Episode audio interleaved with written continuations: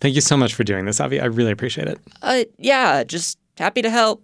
All right, so you've got everything together, everything yep. you need? Yep, I do. I do. I do. Okay. Um, great. Well, I'm going to head off. Leave you to it. Thanks. Oh, okay, okay, okay. Um, listeners, Alex has been working super hard lately, and so he can take a small rest. He finally let me post an episode. The thing is, I don't actually have anything. I'm sorry, okay? I just I just kept procrastinating and playing Pokemon and it just it just snuck up on me. Right. What can I do for an hour? Uh, let's see. Okay, there's some books around here. Um, Ellie Engle saves herself. Shoot, we already did an episode on that. Um. Huh. This could be something. Tales by some guy named Erasmus Gould. Worth a shot, I guess. There's all kinds of crazy stuff here aliens, werewolves, witches, secret foundations. And I'm sure I'll find some way to tie this all up. I don't know, some interview with like a professor or something. Okay, um. This one's called Skallagrimr. In ancient Norway, around the year 850, there was a man named Olver. Olver is a smart, well connected farmer. farmer. He's doing well for himself, and people admire him. But there is a bit of a problem. Everyone says about him that every day towards the evening, he grows bad tempered, and, and you don't want to speak to him or, or cross him in the night. It's okay, though. He goes to bed early and gets up early. Still. People called him Kveldolver, which means night wolf. And they said that he was a shapeshifter. He was very shape strong or very shifty. I mean, that's what people said. But who knows? In any case, for a long time, Ulver's been feuding with the King of Norway. Eventually, the feud culminates in this one big battle. Kveldolver and his son and their men decide to attack one of the king's big ships. There are over 50 men on the ship. And so together they board the ship. And Kveldolver, in particular, when he boards the ship, he seems to go into like a, a frenzy. He becomes frenzied like a wild animal. Um, and some of his men, they also go into this frenzy. And together they sweep from one side of the ship to the other. They're unstoppable. No one can, no one can touch them. And together they kill all 50 men and they throw them into the sea, leaving only a couple of survivors to send the message. It had been said of those men who were shapeshifters that they go berserk. And they become so strong in this state that they're completely untouchable. But once the battle frenzy passes, they lose all their strength. And this is what happened with Kveldolver. So he calls over his son and his men and says, I don't usually feel this worn out. I'm completely drained. This might be the end for me. And he goes into such a state of weakness that he passes away soon after. Years go by. Because of the bad blood between him and the king, Kveldolver's son Skallagrimr has to leave Norway and go to Iceland. He sets up his own farm there in Iceland and he starts a family. He has two sons. One of them is Egil, one day, Skallagrimr and Egil, and one of Egil's friends, Thord, are out playing a ball game. And Egil and his friend Thord are on one side, and Skallagrimr is on the other. Egil and Thord are doing pretty well. They're definitely ahead. But the game goes into the evening. It starts to get dark.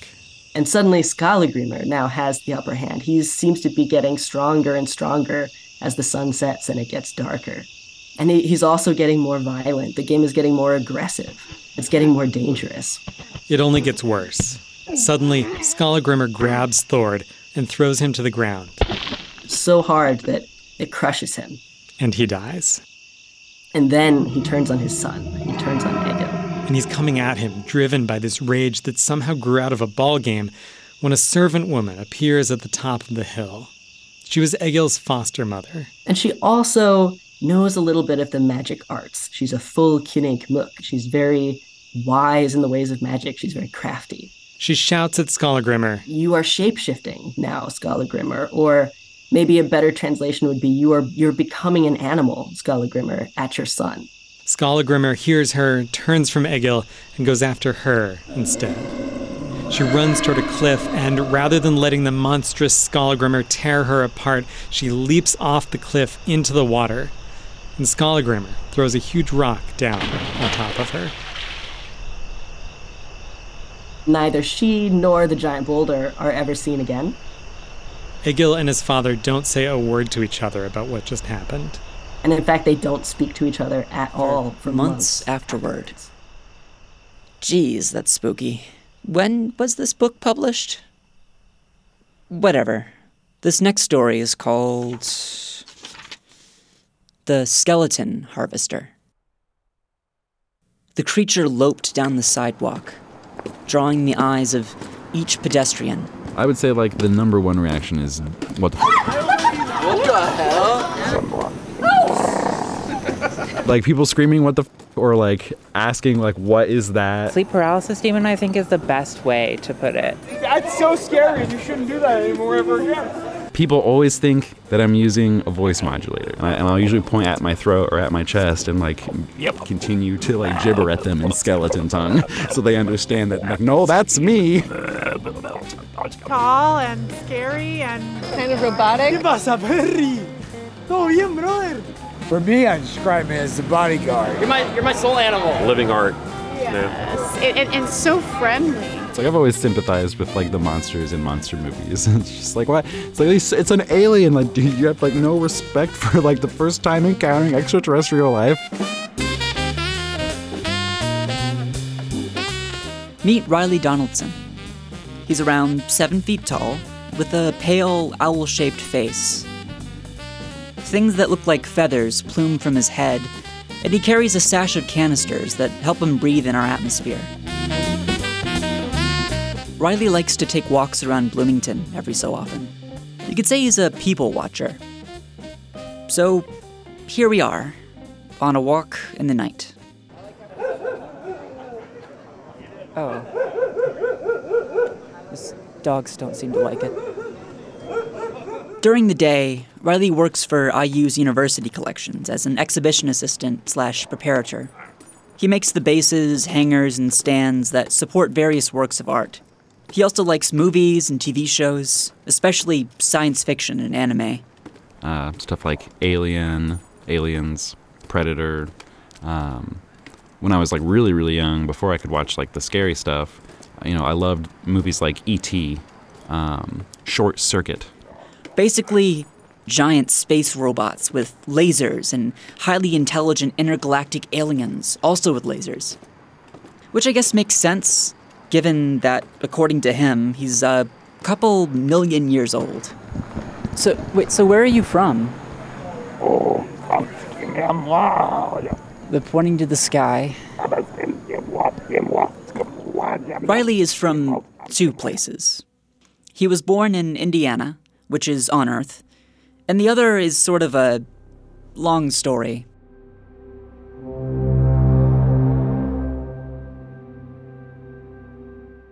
The Null species, the skeleton harvester, is uh, an alien known as the Null species, and they are unfathomably long lived, super intelligent, telepathic aliens. Instead of Reilly, you would probably know him as the skeleton harvester, named for the calcium it needs to survive. Bones, super high in calcium. The creature has been seen like dragging like bones and like dead corpses, like not not not human corpses, but like deer and like animals. Don't worry, he's no threat to humans. I'd ask for advice, but I don't know, advice in your native tongue. Eliminate greed. Eliminate war.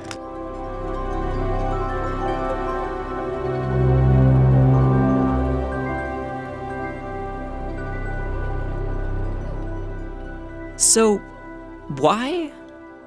Why does Reilly enjoy strapping on stilts and scaring pedestrians?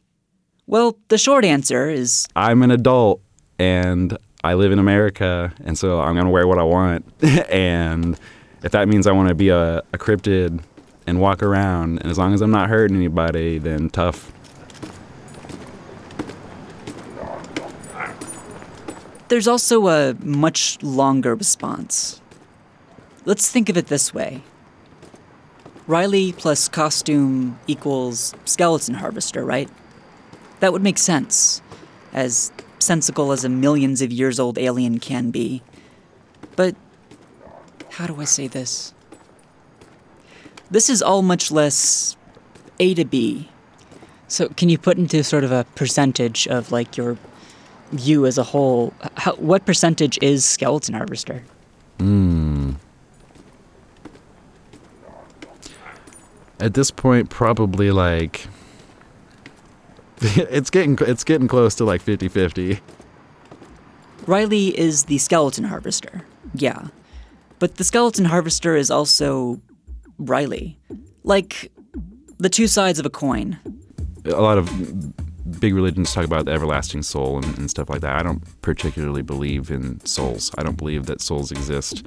I believe that humans are quote unquote intelligent mammals. Reilly describes himself as a transhumanist which is basically improving humanity with technology. Stuff from like full synthetic humans to like augmented humans to like hybrid humans with like you know whatever DNA you want spliced into you. If you want some some uh, extra glowy bits, you could get some some cuttlefish DNA spliced into you. You could have some bioluminescence like in your skin, which would be cool.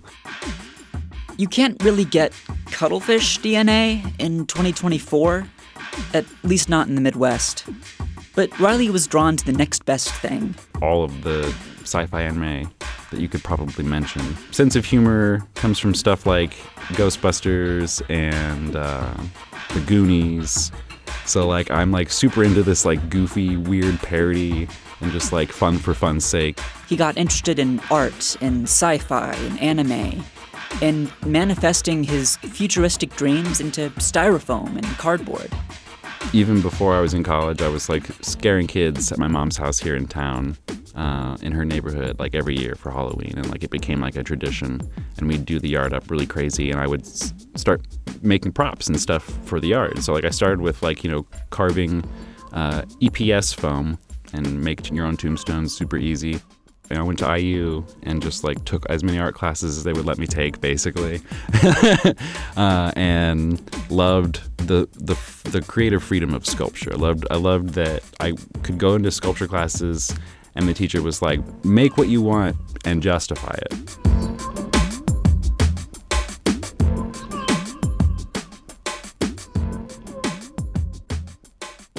Transhumanism is also like, um, as lovely as the human form can be and as great as, as it can be, I realize its limitations and I can see those limitations. And I see the potential for technology to help us supersede those limitations and become something more than human. Have you ever thought about what it means to be a person? To be this strange little animal that's walking around a damp collection of dust that's hurtling through space sentience is a strange biological loop and our brains are nothing more than like the most sophisticated biological computers that we have encountered. Does that make you feel trapped? Cornered into a strange little creature scuttling around the surface of an even stranger planet? I don't particularly think that there's like souls or heaven or hell or, or afterlife. Um, so I think it's vitally important that we make the most of our very limited time on this earth. uh, at most, you know, we, we got 80 to 90 years. If we're lucky, we get 100. If we're super lucky and we're healthy. So we have that much time to impress upon others around us the importance of using that time valuably and in a way that's positive um, for the people around you, people in your life, and for yourself. I think we can all appreciate feeling stuck. Stuck in a job, a hometown, the closet. So we have stories, we have video games, music, books, giant robots fighting for alien supremacy. And we have cryptids, like Reilly. Like people always ask why, and I'm like, why not? That's like my number one comeback. Why not? I'm having fun. I'm not hurting anybody. I'm getting great exercise. The reporter turned around for one last question. Do you have any last words, I guess? Love and peace. Thank you, she said, as she walked off into the night. And the reporter was never seen again. Okay, that's kind of dark. Why do we even have this? You know what? Content is content. This next one's called um, Katla and Garither.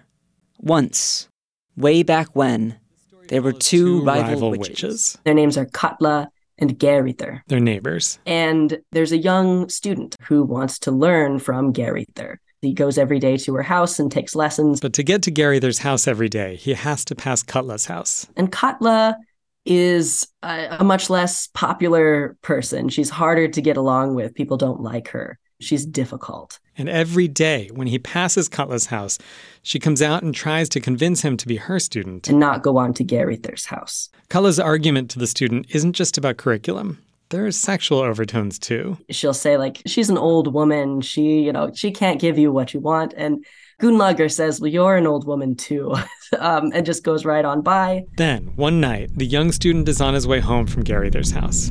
Katla comes out again and warns him that he'd better spend the night at her house. She says there are many night-faring spirits. He ignores her and continues on his way. But the next morning, he's found badly injured. Something has torn up and bloodied his back and shoulders. In some places, he's been cut to the bone. He has been witch ridden. He's been attacked by a nightmare. A witch spirit, kind of like flying in spirit form or in animal form. Katla then accuses Garither of being a Kveldrita, a night rider, or a, you know, like night attacking witch. People believe her and they bring Garither to court. But Garither has connections. She brings witnesses. These are important people, and they convince the court that she is no night witch. She's fine, nothing to worry about. And things go back to the way they were. Katla and Garither's rivalry has quieted down. But it's like simmering. And then Katla's son Otter starts to get into trouble. He gets on the wrong side of some powerful people, and Katla hears they're coming to arrest him. Katla says to her son, like, okay, the men are coming. Sit here in front of me while I spin. And so the men who are coming to arrest Otter come into Katla's house and they just see Katla spinning wool with her distaff. So they leave. But then when they get a little ways away from her house, they think to themselves, wait, was that was that a distaff? Is that what we actually saw? I I think that was Otter. So they go back to the house again. But this time they just see Katla and a goat. And they go away again. And they get a little ways away and they think, no, I, I realize now that goat was Otter. And they go back a third time. And all they see is Katla and a pig. And so they, they go away again. And the third time they decide, no, we need we need uh, a magic worker to fight a magic worker. So they go and get Garither. On her way out the door, she grabs a sealskin bag. As Garither walks in, immediately she goes straight to Katla and she puts the sealskin bag over Katla's head to obscure her eyes so that she can't see and, and use that to do magic. And then they are able to capture and arrest Otter. They find them both guilty, Katla and Otter. And the punishment is death. Katla and Otter are executed. Otter is, I think, hanged, and Katla is stoned to death with the bag over her head. The execution of a witch. Uh, that's a lot of spirits and witches and murders. Um, I think I need a break.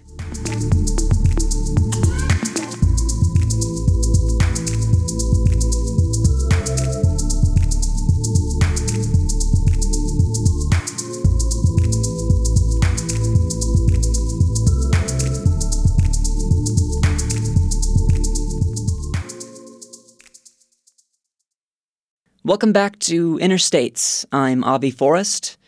I'm reading this strange book of dark tales I found in our recording studio. This next one looks pretty cool. It's called Secure, Contain, Protect. Back in the ancient year of 2008, the Foundation began its archive. Foundation Database Department of Containment Secure Facility Dossier Site Identification Code USINBL site dash 81 referred to in the rest of document as Site 81. The first anomalous activity documented at Site 81 was SCP 2812. And several humanoid entities which jaws stretched open, severe cerebral hemorrhaging. Site 81 contains living quarters and dormitories for over 1,000 personnel, a robust Keter class containment wing, and several subterranean wings over an area of 9.69 square kilometers. The public, however, is not privy to the function of Site 81. In fact, few in Indiana have any idea such a place exists. The approved cover story for the facility is not one of a state of the art research base, but a Bloomington Municipal Water Treatment Facility.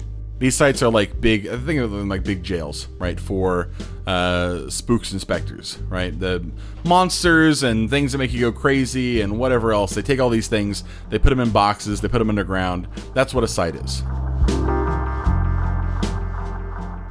Remember Hector from Hector Loves Water Treatment? How I see myself is trying to be more knowledgeable. In that way, I will be like one of the best. We did a whole story about his work at the Bloomington Water Treatment Plant. Sorry, I meant the SCP Foundation Site 81. And you know what? It was disappointing. We had this whole episode about the water treatment plant. But I guess the universe doesn't want us to have nice things, because later on we find out it's a secret scientific organization housing some of the deadliest known phenomena. Yeah, it's actually huge. Uh, you wouldn't know it just from looking at it, but it goes all the way underneath Lake Monroe. It's like got eight or nine subterranean levels. It's crazy. Our entire story is shot. And listen, I don't care about how many dangerous artifacts this SCP Foundation has. I think we deserve some answers after they wrecked our coolest, most water treatment themed episode. Thankfully, SCP author Ben Sisson has been very helpful in explaining why we're in this mess.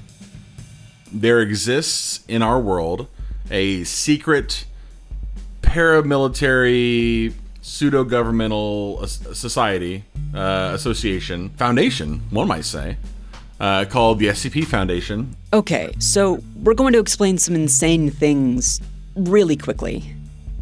One, other dimensions, monsters, mind control, that's all real. Different spooky monsters that, that you would, you know, pretty standard fare to haunted locations to um, cursed artifacts.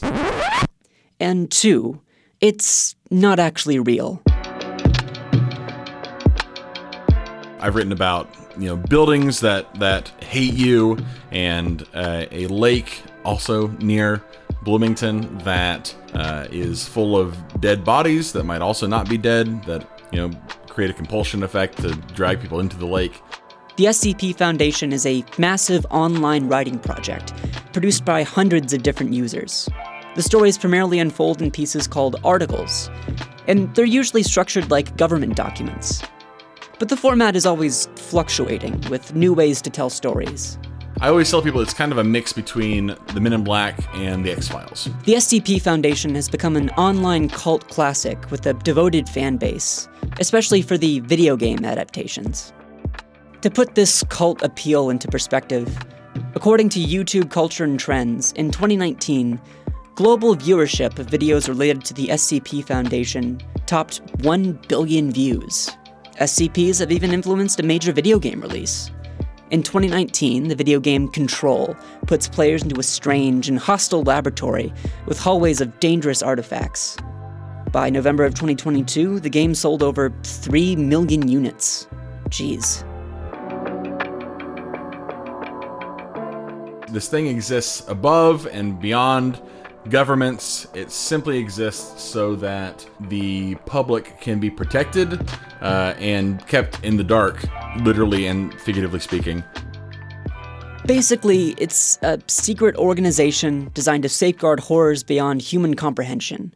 It's even in the name SCP, Special Containment Procedures, but also Secure, Contain, Protect. Plus, it's all collaborative, meaning anyone with a good enough story can submit an entry and be immortalized in SCP canon. Uh, I'm the site's number one uh, overall rated author. I've been that for like the last three or four years, I think. Ben has written dozens of articles under the name djkaktus and has been voted the site's top author. And that's no small feat, considering the sea of submissions the site handles. Really, when it comes down to it, you really only need one good line, right? If you can do one, if you have one good line, you can do some stuff with that. Ben wrote a story about Site 81, a branch of the super secret SCP Foundation, and he chose to set it in Indiana? Yeah, you might wonder why. Why not New York or California? I grew up in Plainfield, uh, on the west side of Indianapolis, near the airport. The Midwest is slowly being recognized as a great setting for spooks. Stranger Things, for example, is set in Indiana. But it's still a slow process, and flyover states have always been fighting for relevance. Even for somebody like me, who grew up in the most flyover of flyover states, in a flyover town, off the highway that like people just you know nobody nobody recognize like people don't go to where I, I, I grew up even to me those places have so much like untapped potential for interesting stories So, yeah, I was surprised that we had a SCP Foundation headquarters set in a Bloomington water treatment plant. And you know what? It's a long story.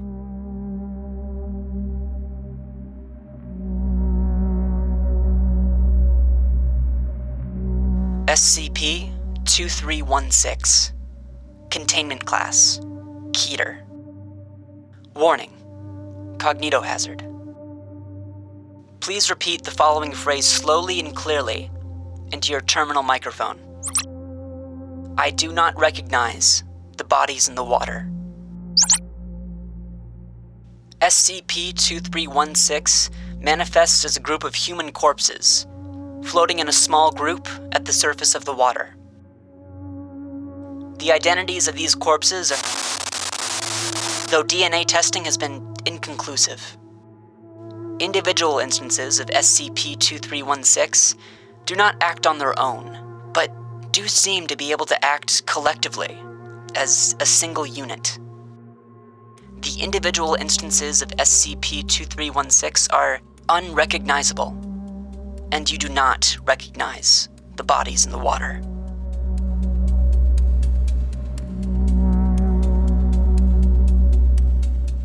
My grandparents uh, owned for the longest time um, property in French Lick, uh, Indiana, and their property line it was like hundred acres, but it backed up to uh, a lake. Ben was born in Indiana, and much of his work focuses on capturing the feeling of wild spaces and rural towns in the Midwest. This article, "Bodies in the Water Field Trip," uh, is based on that lake specifically, where you know we camped out there a lot when we were just kids, and you'd wake up in the morning, you go down to the lake if we wanted to go fish or something, and it would just be, I mean, just fog, and every so often you'd see things floating around out there. I was the one of the older of several cousins. We always, you know, would would, would jerk around the uh, the younger cousins and talk about how oh, there's dead bodies out there. Ooh, watch out. Growing up, Ben had plenty of adventures in the shadows of rural Indiana.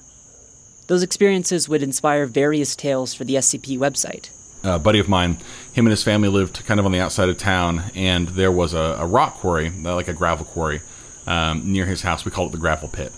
And a couple times, you know, when I was when we were kids, we would go out there and mess around in this in this gravel pit, and just this big hole in the ground. And you know, all we were doing was going out there and blowing stuff up.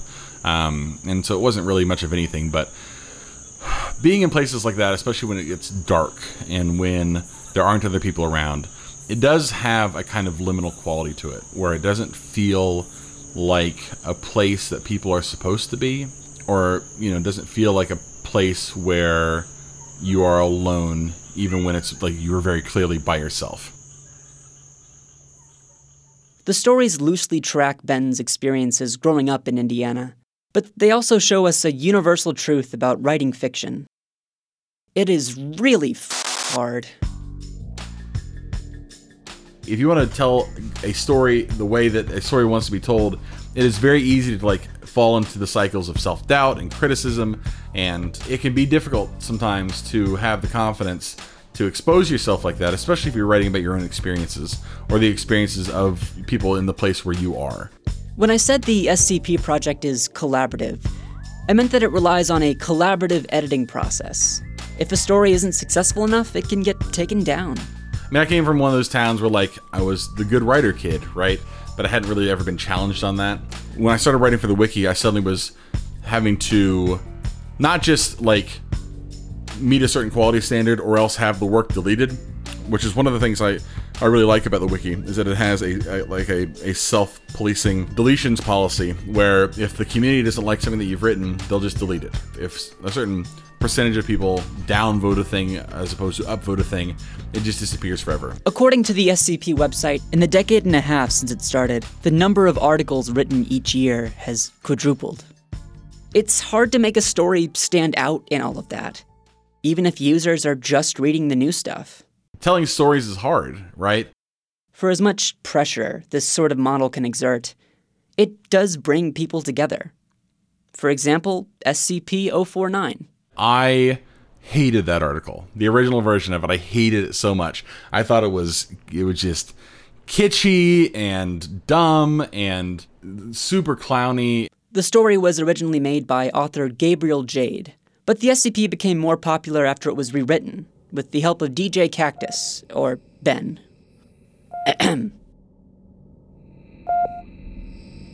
SCP 049 is a humanoid entity, roughly 1.9 meters in height, which bears the appearance of a medieval plague doctor.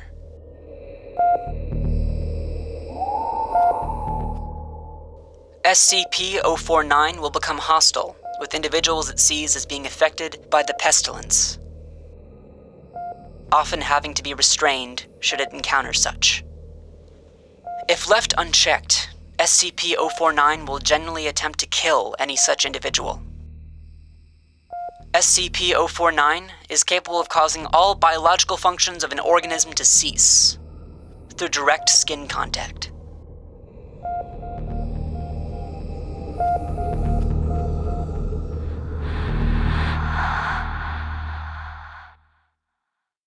So that article is SCP-049. It's very famous.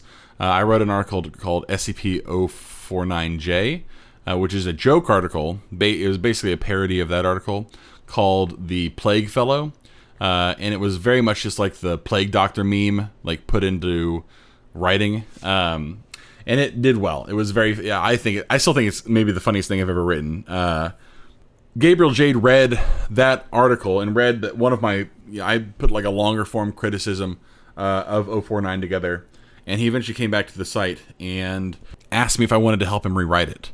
This post revision Plague Doctor has become arguably one of the most recognizable faces of SCP fiction. It's the result of dedicated collaboration and creativity.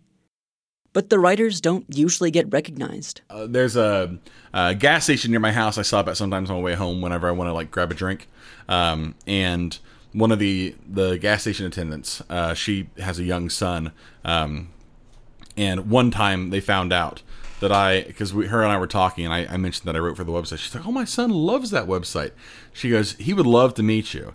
And I said, "Well, have you read anything on the site?" And he, like, I wrote, I read 049, and I'm like, I wrote 049, and it was the coolest thing. I'd never had that moment because, like, this is not like there's nothing glamorous about writing for this website. It's not like a, it's not like being Stephen King. But maybe it's not about recognition. These thousands of articles are written by usernames, not recognizable people. People generally don't know my real name. They know djkaktus, uh, or Kaktus, or you know that guy. Like they don't know Ben Sisson. That's me. That's you know they don't attach those two things together. So I don't walk down the street and people are like, oh hey, you're that guy. Uh, so in the rare instances where you do have that kind of feedback, that is immensely gratifying. I cannot, I, I can't imagine what it's like for people who like experience that on a day to day basis. Like that's the kind of stuff that you would just get like intoxicated on. I no nobody should have that much power. The goal of the SCP Foundation is to trick you. They want you to believe all of the anomalies, artifacts, and gods in their basement are real. But it's not mean spirited, it's play. The SCP Foundation might be a covert organization with the heavy task of saving the world, but the fiction project, the one moored in our reality, is an opportunity to play like we're kids again. When I was in elementary school, uh, you know, I was like, you know, whatever, six, seven years old. Um, out behind our elementary school was we had a playground, and then behind that was a very thin wood line between the back of the school and the road. I mean, it could have been more than like 200 feet, and then there's a, you know another main road behind that. Um, there's not a whole lot of interesting things that happen in a stretch of trees that thin, uh, but there was one girl who I went to school with, and I, I, I to this day, I cannot remember her name, but I know exactly what she looked like. She had red hair. She was uh, at the time to me captivating, and not because I, she was, had interesting ideas, and she was one of those people who could look into a grove of trees that small and come up with fairy tales in a way that like I had never seen before in my life. So we were we we sat out there, you know, it's a pretty simple playground. It wasn't there wasn't that much to do. But on one of the trees in this, you know, this again very shallow wood line behind the, the playground, there was a board that had been nailed to one of those trees. Um, just you know, like a like if you were like put a, like build a ladder into the side of a tree, just nail boards into it. There was one board up, you know, highways, whatever, uh, and there, there a board there, and the board just a board. I mean, the board had a single nail in it. Every so often, the board would spin in the wind, and it would go one way or the other. And this girl had convinced myself and half of our class that that board was put up there by a witch, uh, and it was cursed, and like the turning of the board meant something or other. And did it make any sense? Absolutely not. Like, I was making stuff up. But like, we were kids, and you know, she said it in a, in a compelling enough way that we were all hooked. Maybe not everyone's a fan of incomprehensible nightmare treasures or psychic bodies in lakes or plague doctors. But even if it's just for a second, forget about the water treatment plant. Think about what's underneath that sprawling complex, what's swimming down in those concrete tunnels. What needs to be secured, contained, or protected. Next time you're walking by a lake, down a deserted road, think like you're seven again. Run through the grasses, have sword fights with tree branches. Look into that abandoned building and don't just see empty space.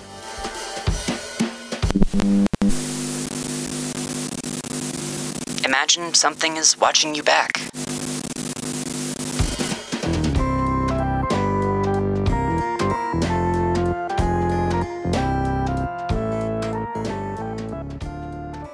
And the reporter finished her story and recorded it in her awesome, amazing, beautiful voice.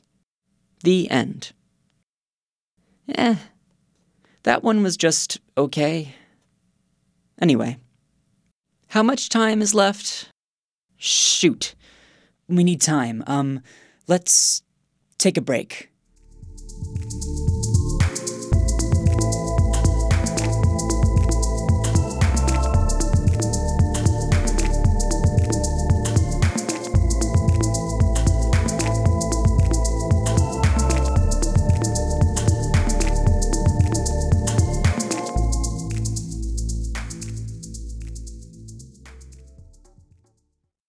Welcome back to Inner States.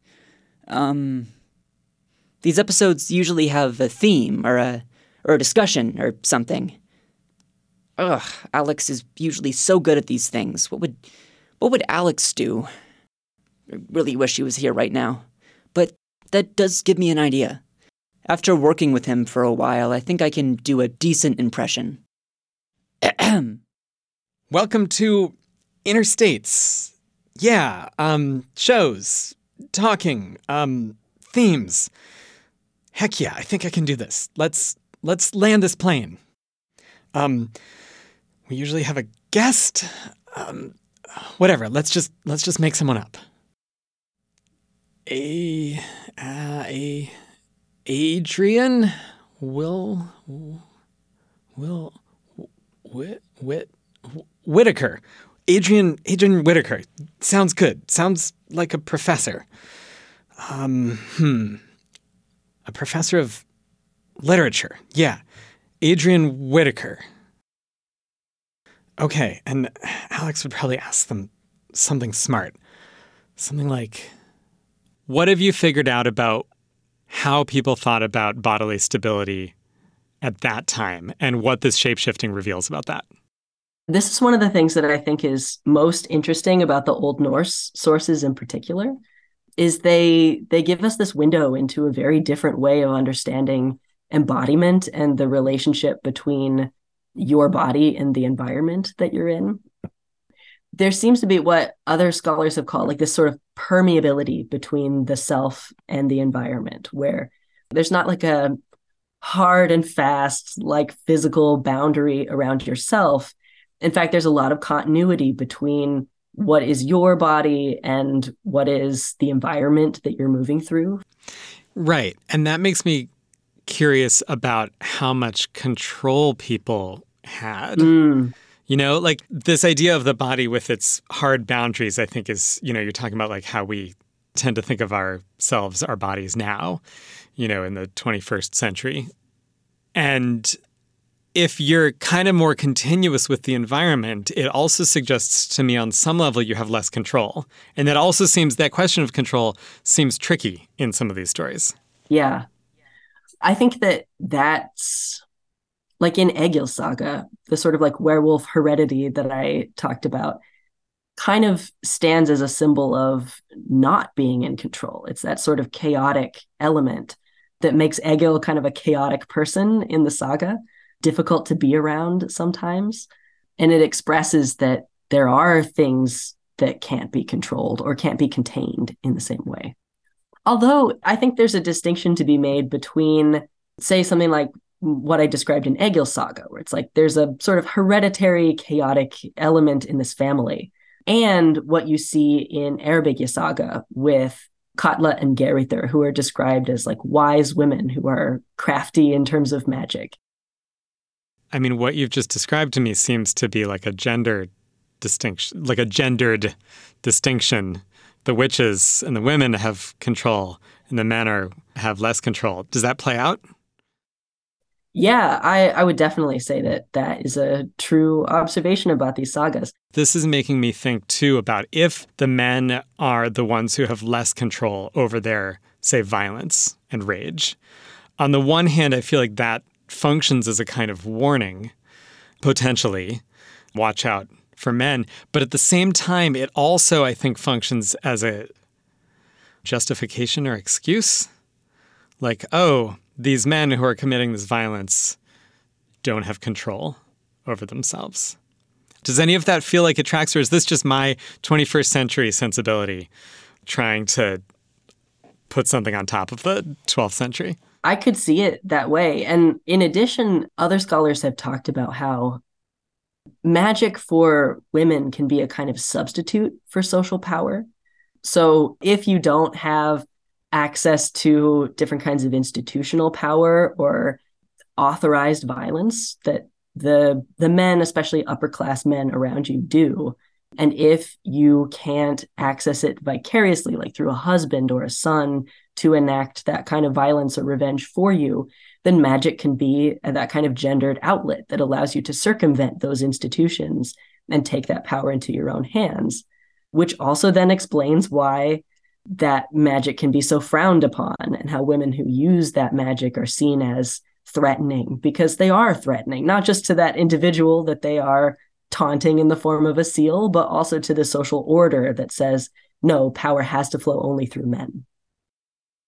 So, how does thinking about werewolves and other shapeshifters help us understand gender? So the the werewolf kind of forces us to think about what does it mean when your your inner self doesn't match your outside self or when allegedly your inner self doesn't match your outside self so when we we see a creature who looks like a wolf who you know howls like a wolf who maybe attacks like a wolf and yet inside that creature is trying to be something else or knows itself to be something else I, I think those questions are very applicable to ideas of gender, particularly ideas of being trans and that sort of sense of when when people see me, they see one thing, but on the inside I, I see something else. I think that the werewolf is sometimes it's trying deliberately to make us think about those ideas of of inside and outside, the relationship between our body and our soul. And sometimes I think it's incidentally helping us think about those things where it's just it's producing this model that could help us think about gender, but could also help us think about lots of different aspects of ourselves. And can you actually just kind of describe what you mean by gender in the sense of how does gender work as something that's both kind of inside and outside, internal and external? So you might say there are two main aspects of how we experience gender. There's the way that people interact with you, and that's to- that's informed by um, all of these sort of symbols of the body that we read in a gendered way. Um, so you're you're going to speak differently or move through space differently in relationship to someone, depending on whether you perceive them as a man, as a woman, as masculine or feminine you're going to relate to them in a different way.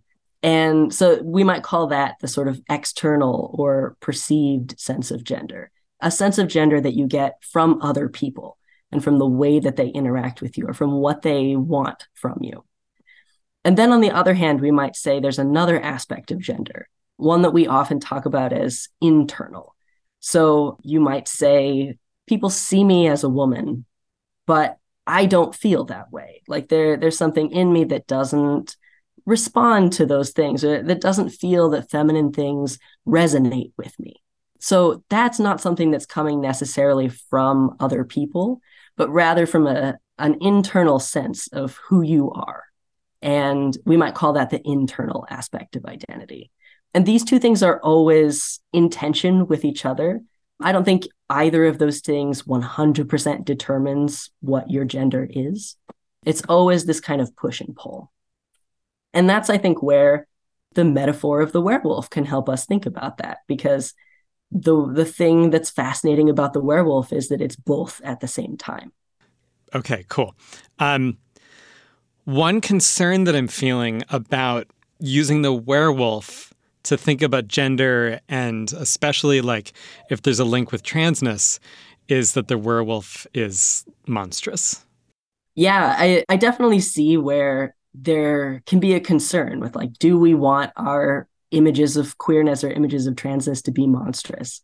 And to that, I would say they always have been. Like, images of monstrosity have always been used in a variety of ways, not just werewolves to represent that and i think that there's there's obviously a negative aspect to that. There's an idea that um, queerness is is threatening um, that it's dangerous. But i think also there's there's something in there that is about how it's disruptive. It's something that is in fact breaking social norms and that that can be a, a good thing you know that can be a redemptive thing to smash those.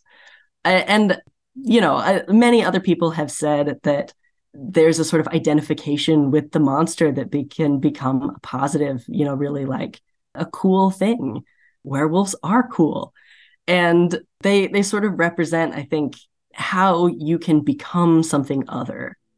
And that can be powerful as well, you know, and you can you can say that that power is threatening or that power is evil or dark in some way but it can also be something that is empowering in a positive sense.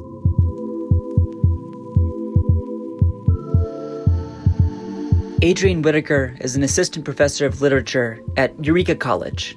They wrote their dissertation on medieval werewolves. You've been listening to Inner States from WFIU in scenic Bloomington, Indiana.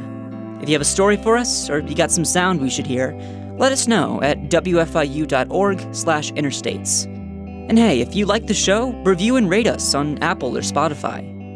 But what's even better is sharing the show with a friend. This episode of Inner States was produced and edited by me, Avi Forrest, with support from Alex Chambers, Eoban Binder, Jillian Blackburn, Mark Chilla, LuAnn Johnson, Sam Schemenauer, Jay Upshaw, Payton Whaley, and Kayte Young.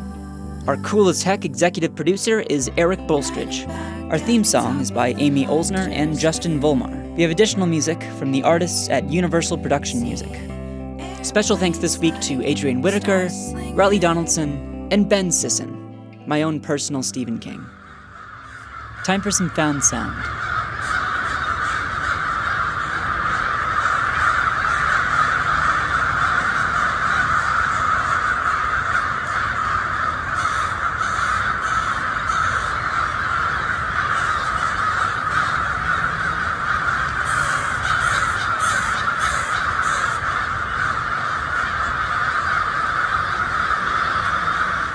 That was Crows in Bloomington, 2024 edition. Recorded by Amy Pickard.